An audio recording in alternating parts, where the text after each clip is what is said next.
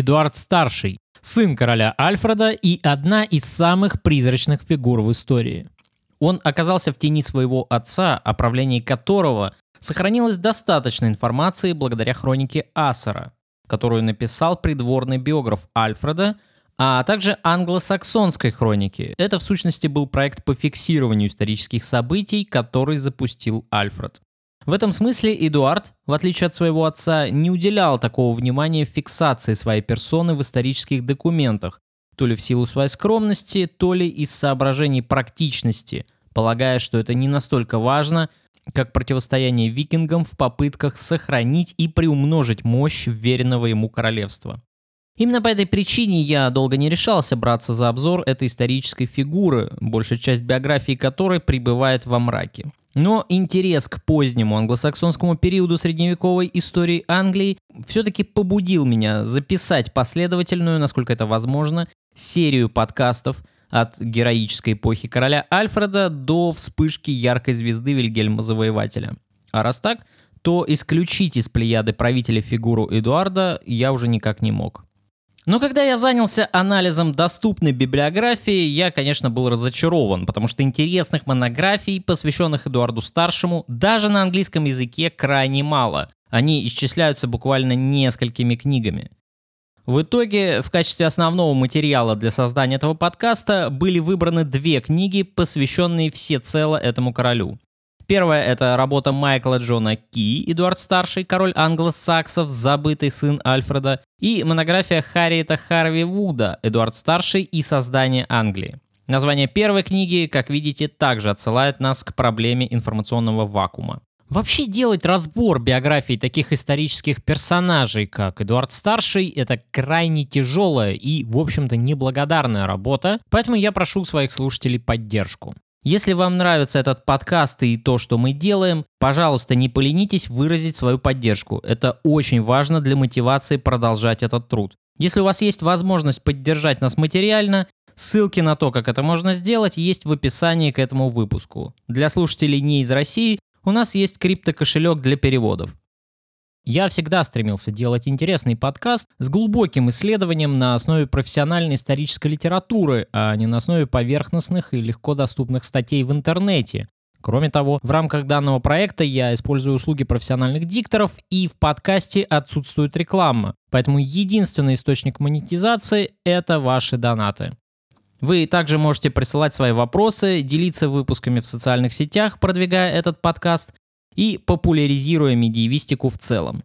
Как обычно, полный список литературы, на который я опирался при подготовке этого выпуска, будет в примечании. Желаю вам приятного прослушивания. История европейской монархии.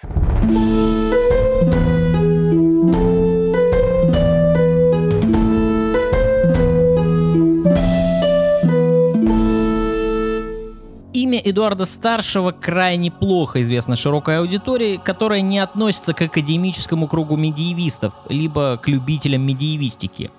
Вообще люди далекие от средневековья часто путают этого короля с кем угодно. Хоть с Эдуардом Исповедником, который стал последним представителем Уэссекской династии на английском троне. Именно по этой причине Эдуард и получил прозвище «Старший», которое отделило его от других английских королей-тезок, в частности от того же Эдуарда Исповедника, а еще от Эдуарда Мученика. Разумеется, во время правления нашего Эдуарда современники не называли его старшим, так как прозвище это появилось гораздо позднее, уже после жизни всех вышеупомянутых Эдуардов. В этой связи важно также отделять всю эту англосаксонскую группу Эдуардов от Эдуардов нормандских, которые с победой Вильгельма Завоевателя начнут отсчет своего правления в Англии. Чтобы дистанцироваться от своих предшественников, Нормандские коллеги королей введут числовой индекс, который начнет отсчет с правления первых нормандских правителей. Именно поэтому Эдуард Длинноногий из династии Плантагенетов получил номер один и вошел в историю как Эдуард I. Хотя, строго говоря, первым Эдуардом в английской истории как раз-таки и был герой нашего подкаста. Эдуард Старший родился, э, и тут я вынужден поставить многоточие, потому что возникает новая проблема – Историкам доподлинно неизвестен даже точный год рождения старшего сына короля Альфреда. Разброс в датах от 871 до 877 года. То есть э, год рождения затерялся в шестилетнем периоде. Это очень яркая деталь, которая показывает нам, насколько мало известно историкам о жизни этого человека, даже если точный год рождения, не то что дата, скрыта от нас отсутствием достоверных источников. Хотя подчеркну, что это был король, король, а не второстепенный исторический персонаж вроде Олдермена или епископа. Особый интерес представляет то, как Альфред назвал своего сына и преемника. Харриет Вуд на страницах своей книги удивляется, почему ему, старшему сыну, дали имя, настолько отличающееся от имен его братьев и сестер, считая это загадкой, особенно учитывая склонность англосаксонских королей придерживаться универсальных правил присоединения к именам приставок «этель», указывающих на благородность носителя имени и их причастности к элитному клубу этелингов, то есть к фамилии королевской крови. Однако, как мы помним, Этель Вульф поступил также, назвав своего младшего ребенка Альфредом. Само по себе это имя вошло в моду как раз в поздний англосаксонский период. Если разложить его на составляющие, то получается сочетание двух корней древнеанглийского языка. Эд – богатство или процветание, и ward – охранник, от которого позднее образовалось современное английское слово guard. То есть это имя могло означать в буквальном переводе «защитник богатства» или в более литературном «страж королевства», более чем подходящее имя для нашего героя. Вообще этот корень «эд» у англосаксов позднего периода становится распространенным элементом в образовании имен. И мы встречаем такие имена, как Эдбальд, Эдберт, Эдред и многие другие подобные, которые как раз и представляют собой отсылку к богатству и процветанию. Поэтому можно сказать, что имя было набирающим популярность, и мода на него возникла именно после нашего героя, так удачно это имя разрекламировавшего. Далее в английской истории Эдуардов будет немало. 25-летнее правление нашего же Эдуарда, пожалуй, можно разделить на три условных этапа. Первый период, это с 900 по 910 года, условно можно считать установлением его правления. Это ответ на вызов со стороны двоюродного брата Этельвольда, поднявшего восстание, и попытки отразить последовавшую атаку викингов. Об этом поговорим подробно как раз в этом подкасте. Второй период с 910 по 918 год это уже полноценная война с Данлоу, то есть с северной областью Англии, где располагались королевства викингов, а конкретно с Нортумбрией.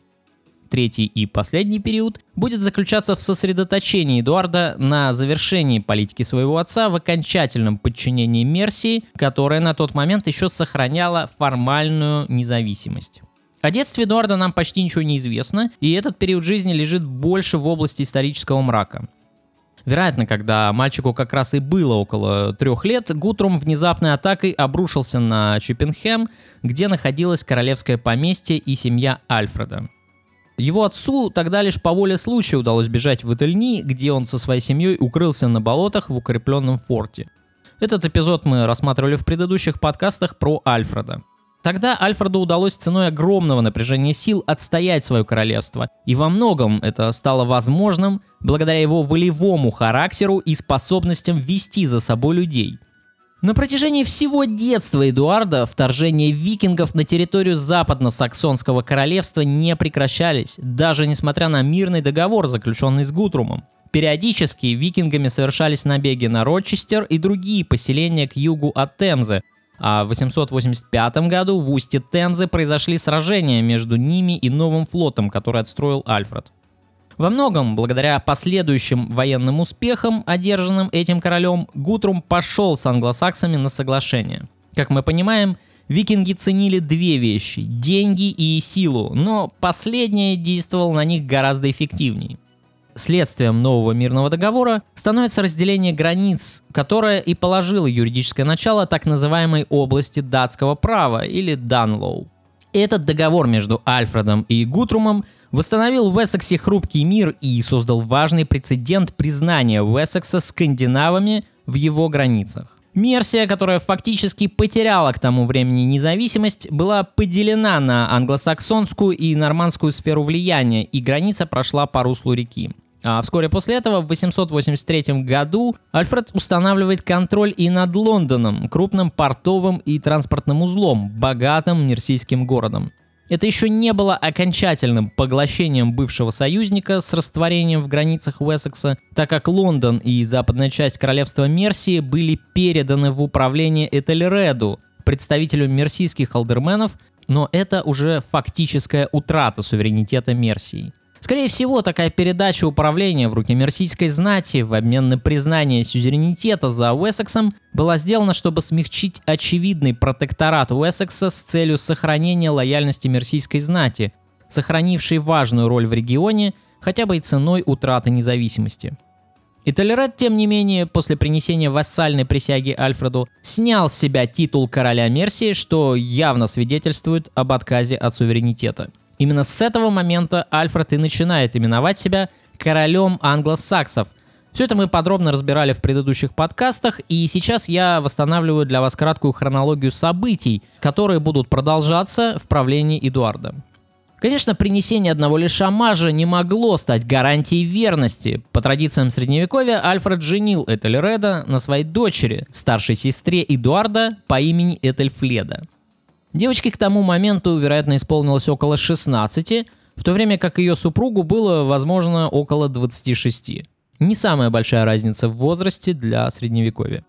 Таким образом, окончательное слияние этих двух королевств оставалось лишь вопросом ближайшего будущего.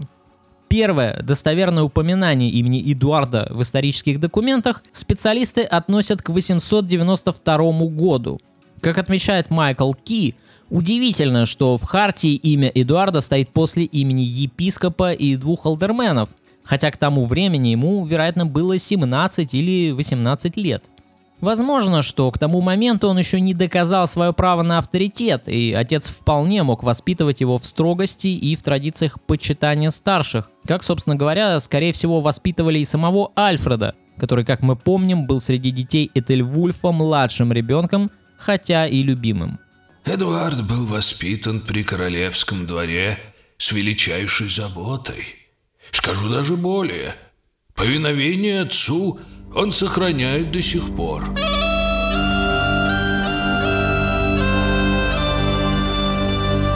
Очевидно, что образование своим детям Альфред дал наилучшее по стандартам того времени. Особенно учитывая то, с каким рвением он занялся программой по обучению детей из семей ителингов в своем королевстве – Помимо заучивания латыни и псалмов, мальчика учили владению оружием. Это все входило в средневековый стандарт хорошего образования для отпрысков знати. И вполне вероятно, что военную часть обучения Эдуард ценил больше, чем богословскую. Неспокойные времена экспансии Хастейна, пришедшего на земли Британии с континента на смену Гутруму, доказывали Эдуарду большую ценность для правителя отваги и физической крепости, чем книжных знаний – во всяком случае, к периоду экспансии Хастейна Эдуард тоже стал успешным полководцем и выигрывал первые битвы. Что до богословских наук и философии, то в этой части образования он, по всей видимости, был не так силен. Во всяком случае, Уильям Мальмсберийский, сравнивая Эдуарда с его отцом, приходил к выводу, что он уступал Альфреду в книжной учености. В целом, это все, что мы доподлинно знаем о детстве нашего героя.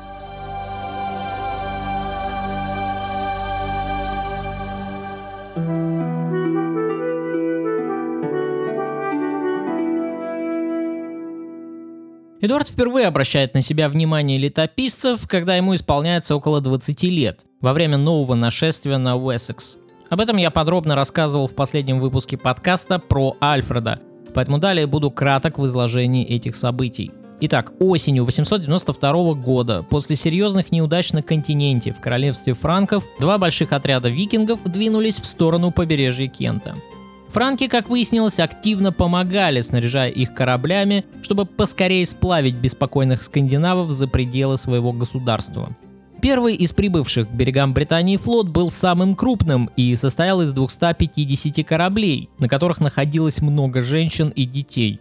Это дает основание историкам утверждать, что у датчан имелись серьезные намерения обосноваться в новых землях, а не просто их пограбить, как это было раньше. Второй флот состоял из 80 кораблей и пристал он к побережью севернее. Этот второй флот и возглавлял предприимчивый и опытный викинг по имени Хастейн, который в течение последующих четырех лет станет для Альфреда новым серьезным противником. Объединенные силы двух отрядов противника предположительно составляли от 3 до 4 тысяч человек. Это вполне себе приличные силы. Но самым неприятным была вовсе не их численность, а то, что они взяли королевские отряды в клещи. Над Альфредом тогда нависла неприятная угроза окружения противником, но на стороне западных саксов было огромное преимущество. Дело в том, что викинги не представляли собой монолитную армию. То есть они не подчинялись единому командованию, а значит не координировали свои действия друг с другом. По сути, это были разбойничьи отряды. Альфред сразу попытался установить с Хастейном дипломатические отношения и даже попробовал обратить вновь прибывшего разбойника в христианство. Итогом этого стало заключение довольно шаткого мирного договора с подношением Хастейну богатых даров, которые тот, очевидно, расценивал как выплату дани и признак слабости Уэссекса. Это было обычное мышление любого главаря викингов, каждый из которых, как правило, нарушал с легкостью данное слово, полагая, что продешевил и грабежом мог бы получить гораздо больше.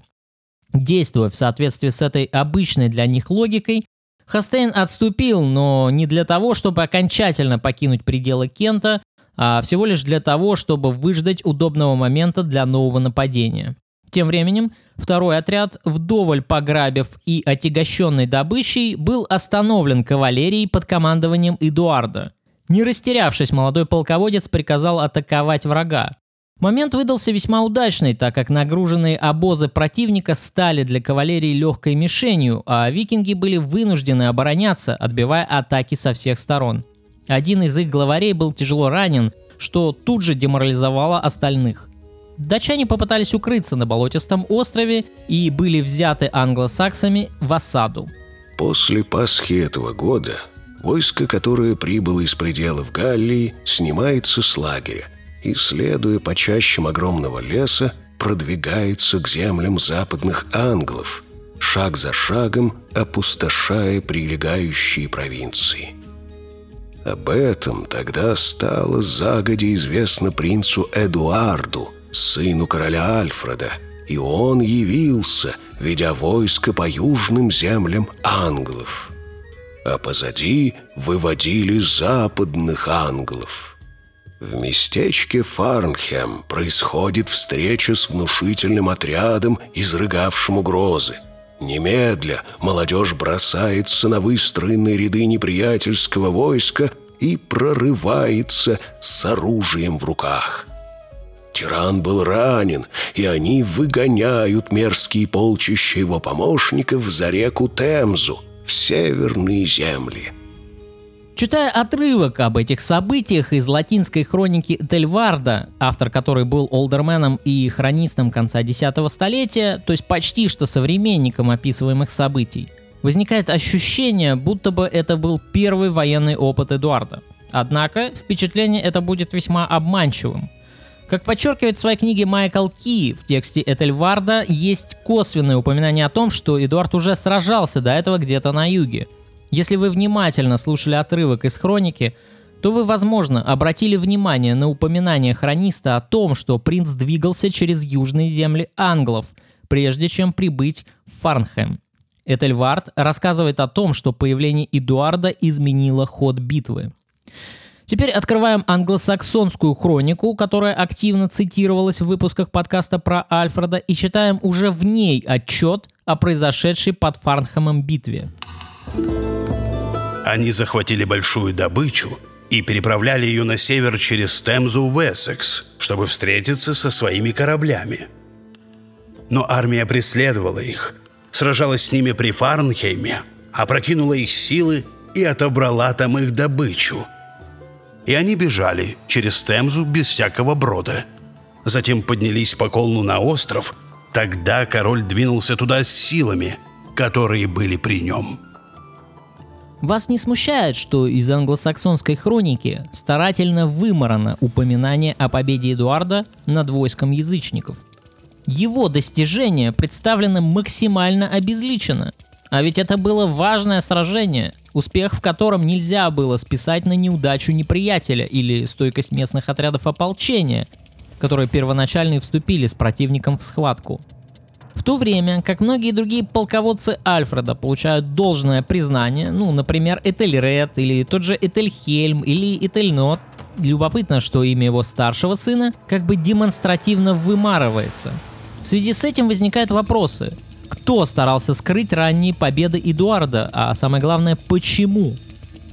На первый вопрос ответ напрашивается единственно возможный. Это, конечно, был сам король, который руководил работой по составлению хроникой. Вряд ли это могли сделать последующие поколения хронистов, переписывающие хроники, и уж тем более это не могла быть инициатива самого хрониста, писавшего летопись. Ответ на второй вопрос дать гораздо сложнее. Значит ли это, что между отцом и сыном к тому моменту назревал серьезный разлад, который и отразился в цензурировании главной хроники королевства? Вопрос, конечно, очень интересный, но тут я вас разочарую, потому что вряд ли мы получим когда-либо на него достоверный ответ.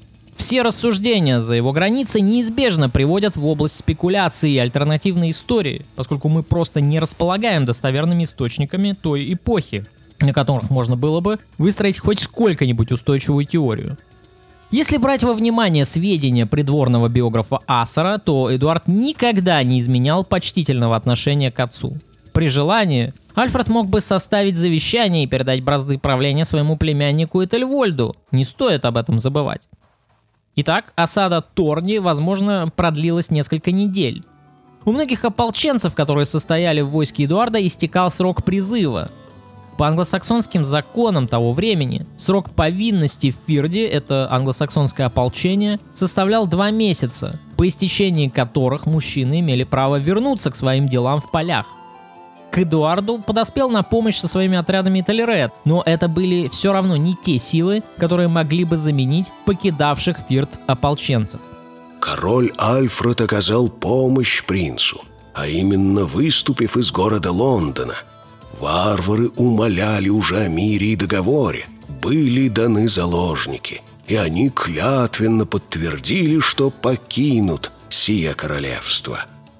Поредевшее войско Эдуарда, даже несмотря на помощь Этельреда, конечно, не могло сдерживать превосходивший по численности отряд викингов, запертый на острове. Королевское войско опаздывало, и было ясно, что единственный выход для всех уйти без новых потерь – это начать переговоры. Их итогом становится освобождение викингов на условиях принесения клятвы покинуть навсегда пределы королевства западных саксов. Ха, конечно, держи карман шире. Естественно, что викинги легко такую клятву принесли, после чего, погрузившись на свои ладьи, без добычи, озлобленные, но сохранившие все-таки жизнь, они покинули земли Альфреда. Это, впрочем, вовсе не означает, что Альфреду удалось окончательно покончить с вторжением. Как мы знаем, второй флот скандинавов под предводительством некого Сигурда продолжал патрулировать побережье Девона на юге. Возможно, что именно из-за этого Альфред и не смог прийти Эдуарду на помощь. Вместо этого король повернул с основным войском к южному побережью для отражения этой новой угрозы. Тем временем Эдуард и Этельред, проводив незадачливых викингов до их кораблей и проследив за их отплытием, повернули к Лондону. Как отмечает Харриет Вуд, у Эдуарда был выбор – возвращаться в Лондон с Этельредом, либо присоединиться к девонскому походу своего отца.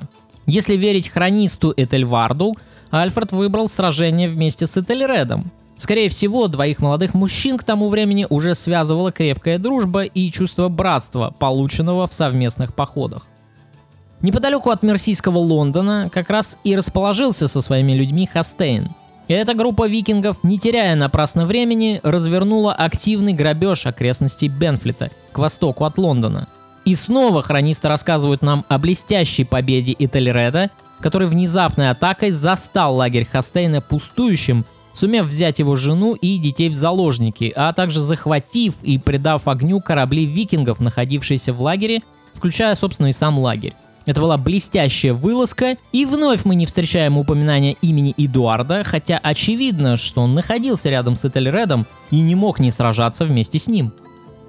И вот в течение того же года Хастейн вырывается с сильным войском из местечка Бенфлит и жестоко опустошает земли Мерсии, пока не приходит в пределы бриттов – Славный герцог Этельхельм открыто собрался с конницей и вместе с западным войском англов во главе с герцогом Этельнотом начал преследование. Этельред, король Мерсии, был вместе с ними, стоя сзади, с большим войском. Они начинают взаимные бои в схватке обоих народов, и молодежь англов тогда одерживает победу. То, что произошло в Баттингтоне, воспето древними. Кроме того, попытка признана неудачной самими данными. Они вновь заключают мир, не отказывают в заложниках, обещают уйти из этого края. В этом же году укрепление данов в местечке Бенфлит обрушилось, испытав давление со стороны местных жителей, и те разделили между собой давние сокровища. Самое удивительное последовало дальше. Когда Альфреду сообщили о заложниках, он приказал отпустить жену и детей Хастейна. Нам неизвестно, как отреагировала на столь великодушный жест мерсийская элита, сумевшая одержать столь блестящую победу, и тем более мы не знаем о мнении Эдуарда на сей счет. Однако можно предположить, что он вряд ли остался доволен этим решением своего отца. Во всяком случае, в последующем, когда Эдуард будет вести собственные войны с Данлоу, он не будет брать заложников и не будет замечен в таком же великодушии по отношению к викингам, как его отец. Но авторитет Альфреда был настолько велик, что просто никто не посмел открыто возразить королю или выказать неповиновение. Во всяком случае, о таких фактах нам неизвестно.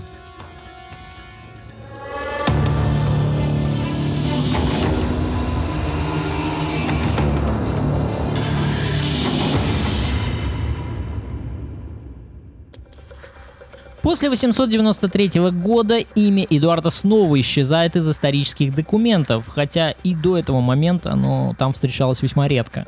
Мы опять вынуждены пребывать в неведении относительно причин такого игнорирования. Возможно, Альфред выбирал преемника, тщательно наблюдая в течение этого периода как за Эдуардом, так и за своим племянником Этельвольдом. Формально Этельвольд был старшим Этелингом в сравнении с Эдуардом и имел более весомые права, чтобы занять трон западно-саксонского королевства. Мы совсем не встречаем имя старшего из сыновей Этельреда, Этельхельма. Скорее всего, к тому времени он скончался.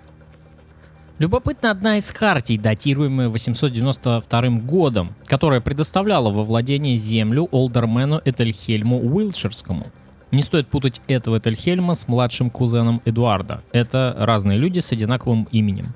Но примечателен в этой хартии не сам факт дарственный, сколько подписи свидетелей, которые скрепляли документ. Эдуард расписывается не только ниже своего отца, что нормально, но даже ниже двух других олдерменов, а ведь он являлся королевским сыном. Похоже, что Альфред намеренно его принижал, но для чего? Возможно, чтобы воспитать в нем скромность, у историков в распоряжении имеются документы, на которых подпись Эдуарда стоит даже на десятом месте после подписи его кузена Этельвольда. Как отмечает Майкл Ки, положение Эдуарда ниже Этельвольда поучительно ввиду очевидного пренебрежения, которое Альфред должен был оказывать отпрыску Этельреда, чтобы укрепить положение Эдуарда и его преемственность. А может быть мы имеем дело со сложным выбором Альфреда, и это и есть попытка с его стороны создать между претендентами конкуренцию, чтобы в ней и определился достойнейший. Все это, конечно, не более чем предположение, истинную же причину такого прохладного отношения Альфреда к своему сыну мы доподлинно не знаем. Но неожиданно ситуация меняется к 898 году, когда имя Эдуарда выходит на первые полосы документов. Так он уже упоминается в карте 898 года как Эдуард Рекс. Довольно-таки серьезное возвышение. Эта приставка «Рекс» красноречиво свидетельствует о том, что статус Эдуарда возрос до наследника. Значит, за год до своей смерти Альфред или определился с преемником, отдав предпочтение старшему сыну, или изначально выбрав его, сменил тактику с воспитания в Эдуарде скромности на подготовку наследника к правлению и к приему власти. Эдуард получает в управление область Кента, этого маленького королевства ютов, включенного в состав Уэссекса в IX веке. Кент в то время играл важную подчиненную роль в иерархии территорий, которая позже отойдет к Уэльсу, уже при английских королях из нормандской династии. Будущий наследник престола становится правителем Кента точно так же, как столетия спустя принц Уэльский будет считаться наследником английской короны. Ушел из мира великодушный король Альфред, непоколебимый столб западных саксов, муж полный справедливости, решительный на войне, ученый в беседе и более всего сведущий в духовной литературе. Затем Эдуард, наследник престола и сын вышеупомянутого короля, был избран вельможами и увенчан королевской короной в день Троицы, когда минуло уже сто лет с тех пор, как его прадед Эгберт овладел троном. Нам может показаться само собой разумеющимся, что Эдуард Старший, сын короля, должен автоматически унаследовать трон, но в действительности это не так. При изучении порядка престола наследия в династии Эгберта становится очевидным, что передача престола от отца к старшему сыну вовсе не была правилом. Обычно происходило как раз наоборот, и корона чаще переходила к брату или племяннику правителя, а не к его сыну. В завещании Тельвульфа, конечно, прямо не указано, что наследование титула короля должно передаваться по наследству братьям, как и владение фамильными Бокландами, но при наследовании Телередом короны Альфред получал свою долю наследства в виде Бокланда, поскольку земли были необходимы, чтобы поддерживать свое материальное положение и статус. Альфред умер в 899 году, оставив Эдуарду сильно укрепленное крепостями королевство и обширные земельные наделы. Очевидно, что такой раздел семейного земельного фонда Альфредом не удовлетворял его племянника Этельвольда – сын Этельреда посчитал себя обворованным. Совершенно не факт, что Этельвольд жаждал именно власти, как это может показаться на первый взгляд. Вполне возможно, что как двоюродный брат Эдуарда он настаивал лишь на справедливом выделе Бокландов, который, как он считал, он недополучил. После того, как Уиттен Гемот окончательно утвердил завещание и избрал Эдуарда новым королем, в соответствии с волей покойного Альфреда, в среде западно-саксонской знати происходит раскол – Очевидно, недовольный таким положением Этельвольд захватывает королевские поместья Уимборн и Крайстчерч и объявляет, что будет здесь жить как законный наследник, а иначе предпочтет смерть. Это был явно импульсивный поступок, который свидетельствует о крайней степени отчаяния, в которой находился Этельвольд на момент того времени. Возможно, что он пытался таким образом привлечь к себе внимание, рассчитывая на переговоры, и Тельвольд пока еще не оспаривает передачу короны Эдуарду и его королевский статус. Значит, скорее всего, причина семейного раскола была именно в распределении наследства Тельвульфа. Затем принц Этельвольд, сын его дяди по отцу, двинулся против городов Уимборн и Туайнем без позволения короля и его совета. Тогда король отправился со своей армией так, что он расположился лагерем тем же вечером в Бадбери около Уимборна – и Этельвольд остался в городе вместе со своими людьми и запер все ворота, сказав, что он либо будет здесь жить, либо умрет, но в то же время он бежал ночью и начал собирать армию в Нортумберленде.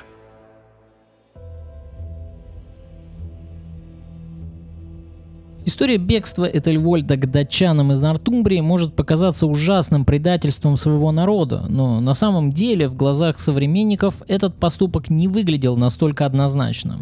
Как минимум, современникам не было известно такое понятие, как народ, в том смысле, каким мы сегодня наделяем этот термин, и бороться за свое наследство любыми способами против несправедливого захвата считалось за доблесть. История сотрудничества христианского правителя и языческого конунга была вовсе не уникальна для Западной Европы. Одним из ярких примеров тому является Пипин II Аквитанский, который заручился поддержкой викингов в борьбе против своего двоюродного брата Карла Лысого, посягнувшего на Аквитанию. Союз Пипина с викингами был заключен в 844 году, после того, как император франков Людовик потребовал от аквитанцев выслать Пипина в Ахен на императорский суд. Пипин не только впустил флот викингов на территорию своего королевства, но и снабдил их необходимым продовольствием. Взамен же викинги обязались помочь ему в войне против сына Людовика Карла, которому император и намеревался передать богатое королевство. Однако этот союз кончился для Пипина печально. Викинги для христиан оставались варварами-язычниками, исторгнутыми самой преисподней, и сила церковной пропаганды была настолько сильна, что не только в глазах своих христианских противников, но и в глазах собственных подданных союз с ними выглядел как сделка с дьяволом. Решение Пипина направить против императора армию викингов было воспринято многими его подданными как предательство всего христианского мира, но никак не нации, что привело к восстанию против Пипина и в конечном итоге к его низложению и казни.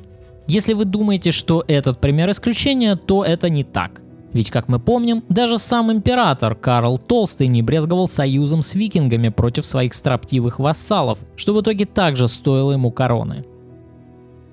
Иоанн Вустерский, поздний хронист 11 столетия и автор хроники «Хроник», упоминает о том, что Этельвольд еще и похитил из монастыря в Уимборне некую монахиню, которую принудил к бракосочетанию. В среде историков популярна теория, в общем-то напрашивающаяся сама по себе, что монахиня это была непростая. Основной кандидат – сестра Эдуарда Этельгифа – о ней вообще мало что известно, кроме того, что Альфред специально основал для своей дочери богатое шафтсбергское аббатство, где Этельгифа была поставлена аббатисой. Расчет Этельвольда был прост и очень похож на тот, которым руководствовался позднее другой английский король Ричард III. За счет брака с Этельгифой укрепить свои права на престол и, прибегнув к помощи нормандских конунгов из Данлоу, сместить Эдуарда – Однако насчет похищения историки не пришли к единому консенсусу. Существует точка зрения, что Этельгифа, если это была, конечно, она, покинула стены монастыря добровольно и сопровождала Этельвольда без принуждения.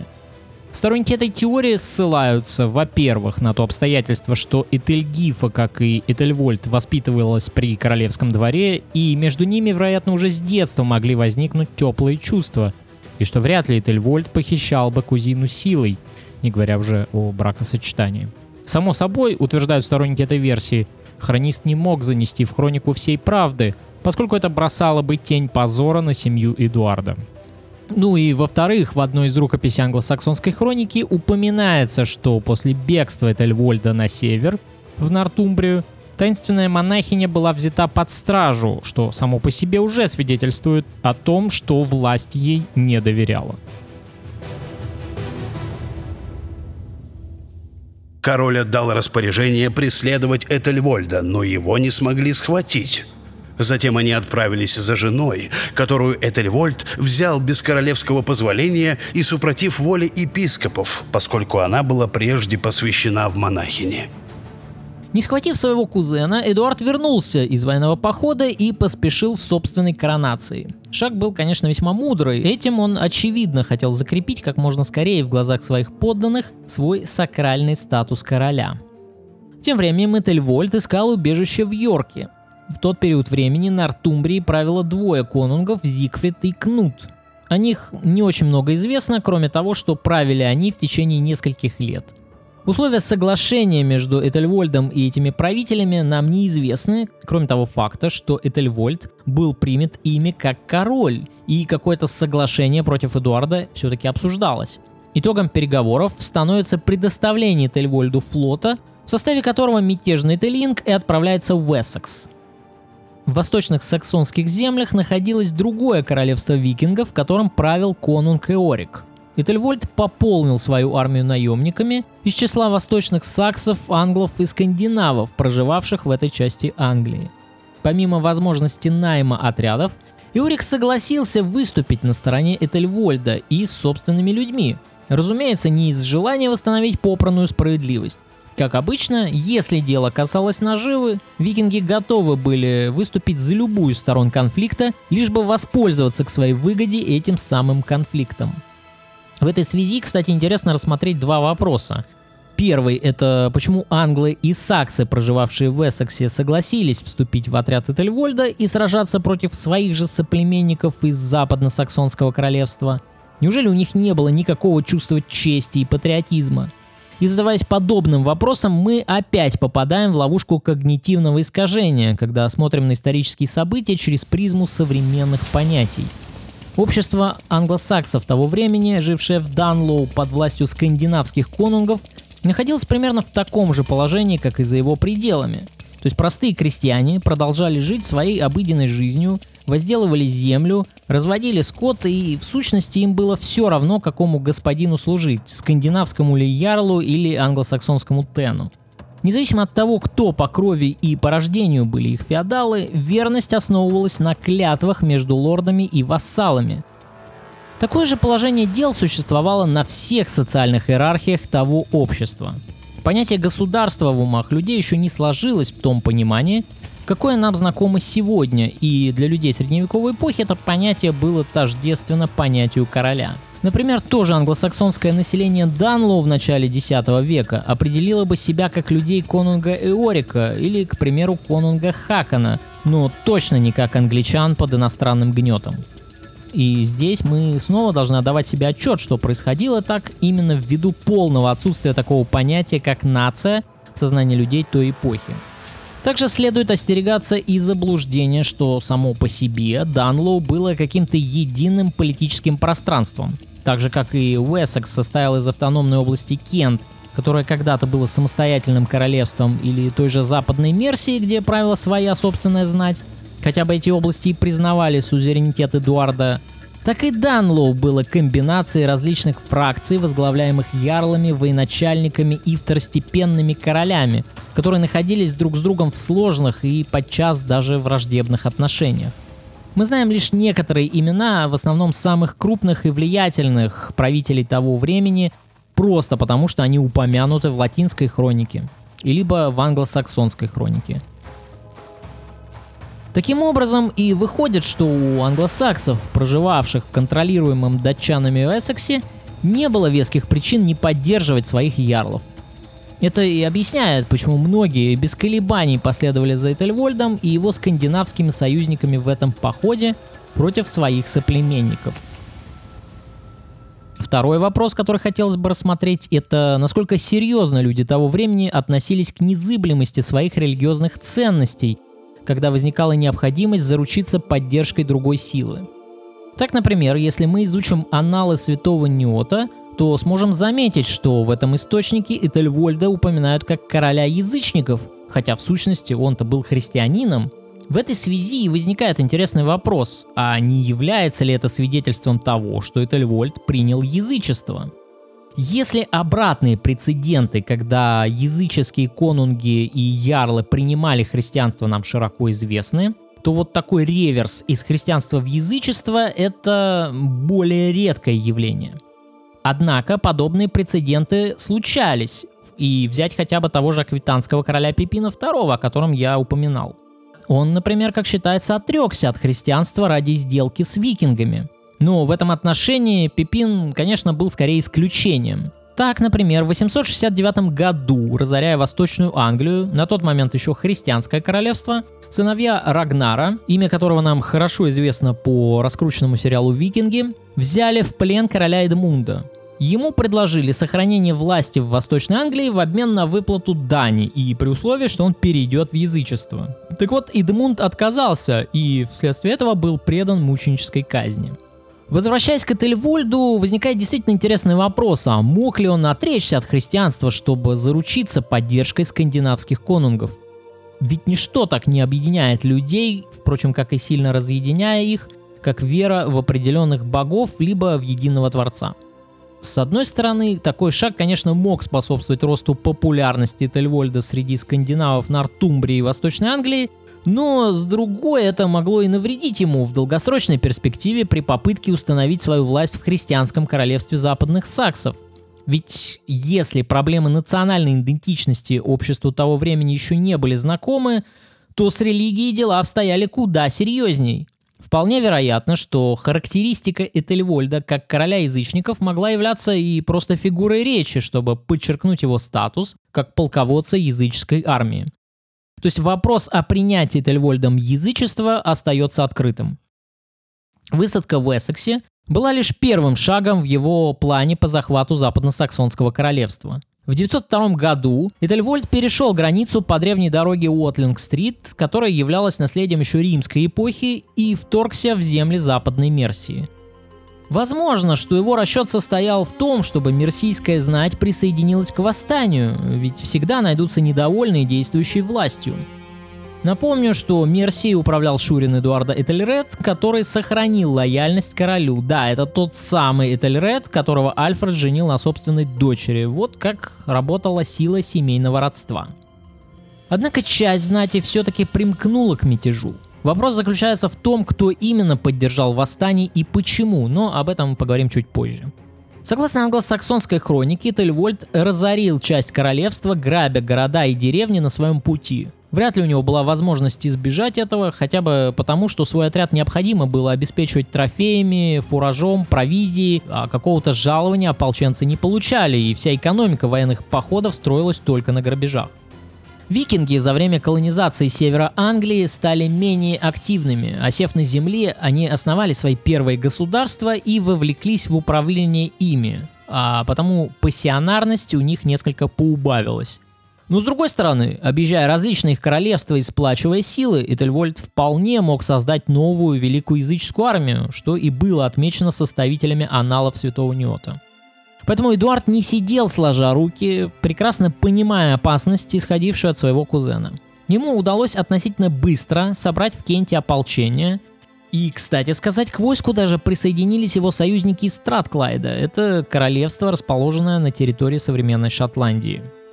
Король Эдуард отправился за ними в погоню, собрав свою армию и преследовал их через их земли, между рвом и северными болотами.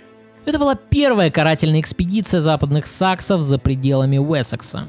Осознав, что его собственное королевство подверглось нашествию неприятеля, Иорик был вынужден отступить из Мерсии и перебросить отряды Уэссекс, а вместе с ним отступил и Этельвольд, так как он находился в составе войска викингов.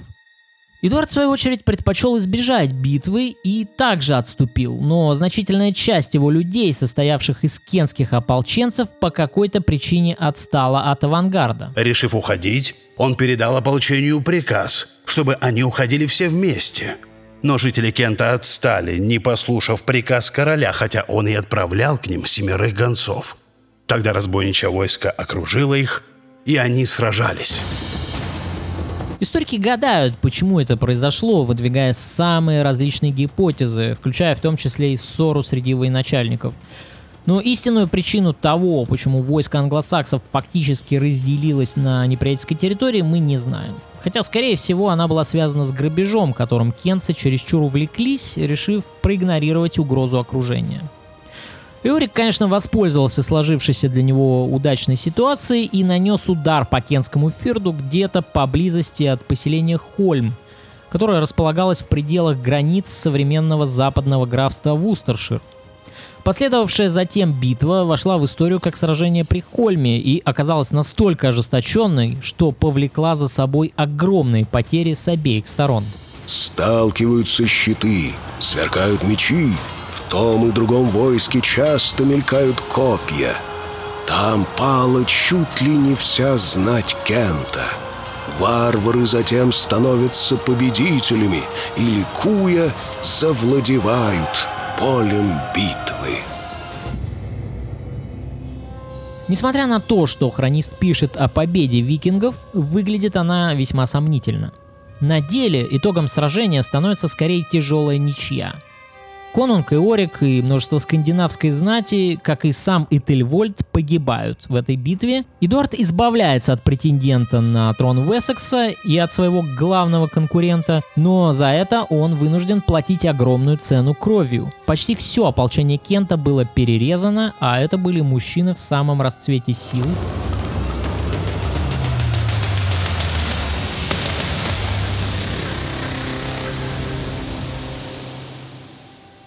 Рассмотрев общую хронологию событий в восстании Тельвольда, может возникнуть второстепенный и неочевидный на первый взгляд вопрос. А мог ли Этельвольд поднять это восстание, рассчитывая только лишь на помощь викингов? Ведь отправляясь в Нортумбрию, ему в сущности нечего было предложить викингам, кроме своих прав на титул. Стали бы они рисковать, ввязываясь в войну с неочевидным исходом?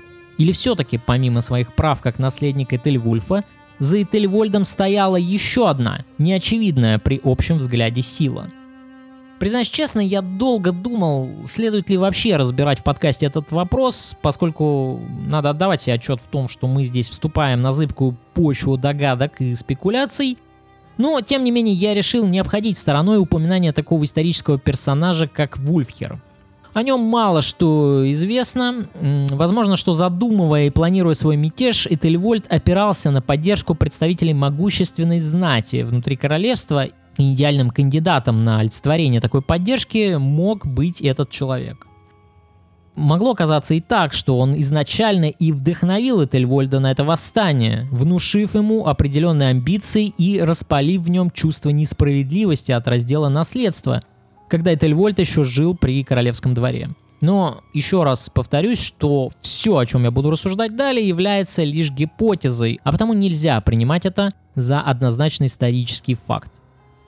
Итак, Вульфхер являлся королевским теном и олдерменом Уилтшира, это был высокопоставленный государственный советник при короле Этельреде. Напомню, что Этельред был старшим братом Альфреда. В 863 году э, Вульфхер получает в дар от Этельреда земли в Уилтшире, и уже в 867 и 868 годах мы встречаем его имя при заверении королевских грамот, где Вульфхер упоминается как Олдермен Уилтшира. Очевидно, что это был королевский фаворит Этельреда, который обрел настоящее могущество, став почти на один уровень с Этелингами. После того, как Этельред погибает и власть переходит к его младшему брату, то есть к Альфреду, которому, как мы помним, от рождения готовилась духовная карьера, Вульфхер не выказывает неповиновения в явном виде, но скорее всего, что он и не был слишком доволен таким ходом событий. Во всяком случае, получив свое богатство и статус из рук Этельреда, представляется вполне логичным, что Вульфхер связывал свое будущее именно с сыновьями Этельреда, которыми как раз и были Этельхельм и Этельвольд. Вполне возможно, что ради укрепления своей связи с королевской семьей Вульфхеру даже удалось выдать дочь за Этельвольда. Это предположение основано на том обстоятельстве, что Вульфхер свидетельствует королевские грамоты непосредственно после подписи самого короля Этельреда и королевы, то есть как самый близкий к трону родственник. Ну и отсюда напрашивается вывод, что такой человек вполне мог рассматривать перспективы своей семьи только при правлении на троне его Шурина. В 876 году, как мы помним из подкастов про Альфреда, начинается довольно трудное противостояние между Альфредом и Гутрумом, в котором Альфреду сперва удалось одерживать победы хотя бы и ценой больших усилий. В конце 877 года Гутрум начал подготовку к очередному походу в Уэссекс. Собрав войско, он скрытно провел его к королевской резиденции в Чиппенхеме, где Альфред в этот момент времени, ничего не подозревая, со своей семьей праздновал Рождество. Под покровом ночи Гутрум неожиданно атакует королевскую виллу. О дальнейших событиях мы знаем. Западные саксы, застигнутые врасплох, не смогли дать отпор, и Альфред чудом сумел спастись бегством, после чего последовала его длительная подготовка к реваншу на болотах Сомерсет-Шира. Во всей этой истории любопытно два момента. Во-первых, как я уже сказал ранее, Вульфхер был олдерменом Уилтшира, владел в этом регионе землями, а также отвечал за оборону. Вообще сложно себе представить, чтобы отряд Гутрума смог незамеченным пройти по землям Уэссекса, да еще и подкрасться к королевской резиденции. Без внутреннего содействия такой поход вражеской армии был бы раскрыт, и королю бы заблаговременно донесли о вторжении. А во-вторых, имя Вульфхера пропадает из документов после того, как Альфред вернул себе контроль над королевством. Само по себе это, конечно, не является безоговорочным доказательством последовавшей опалы, но у сторонников гипотезы мятежа Вульфхера есть и другие аргументы. Так Харриет Вуд в своей книге, рассматривая гипотезу о поддержке восстания Этельвольда кем-то из знати Уэссекса, пишет о том, что в 901 году, за год до сражения при Хольме, но уже после открытого восстания Этельвольда, Эдуард издает весьма любопытную хартию, которая юридически закрепляет передачу 10 гектаров земли в Уилтшире, то есть в том регионе, где Вульфхер некогда был олдерменом, Этельвульфу за проявленную им преданность. В этом подарке, как отмечает автор книги, есть два интересных нюанса. Во-первых, Эдуард редко жаловал кому-то из дворян землю. Но самое интересное заключается в преамбуле Королевской Хартии, которая раскрывает юридический статус этого Бокленда. Поместье у реки Уэйлай, дарованное Этельвульфу, является землей, ранее конфискованной у Вульфхера и его жены – за то, что они покинули Альфреда и его страну, несмотря на клятву, которую принесли королю. Эта конфискация была произведена с согласия всех мудрейших советников нашего королевства.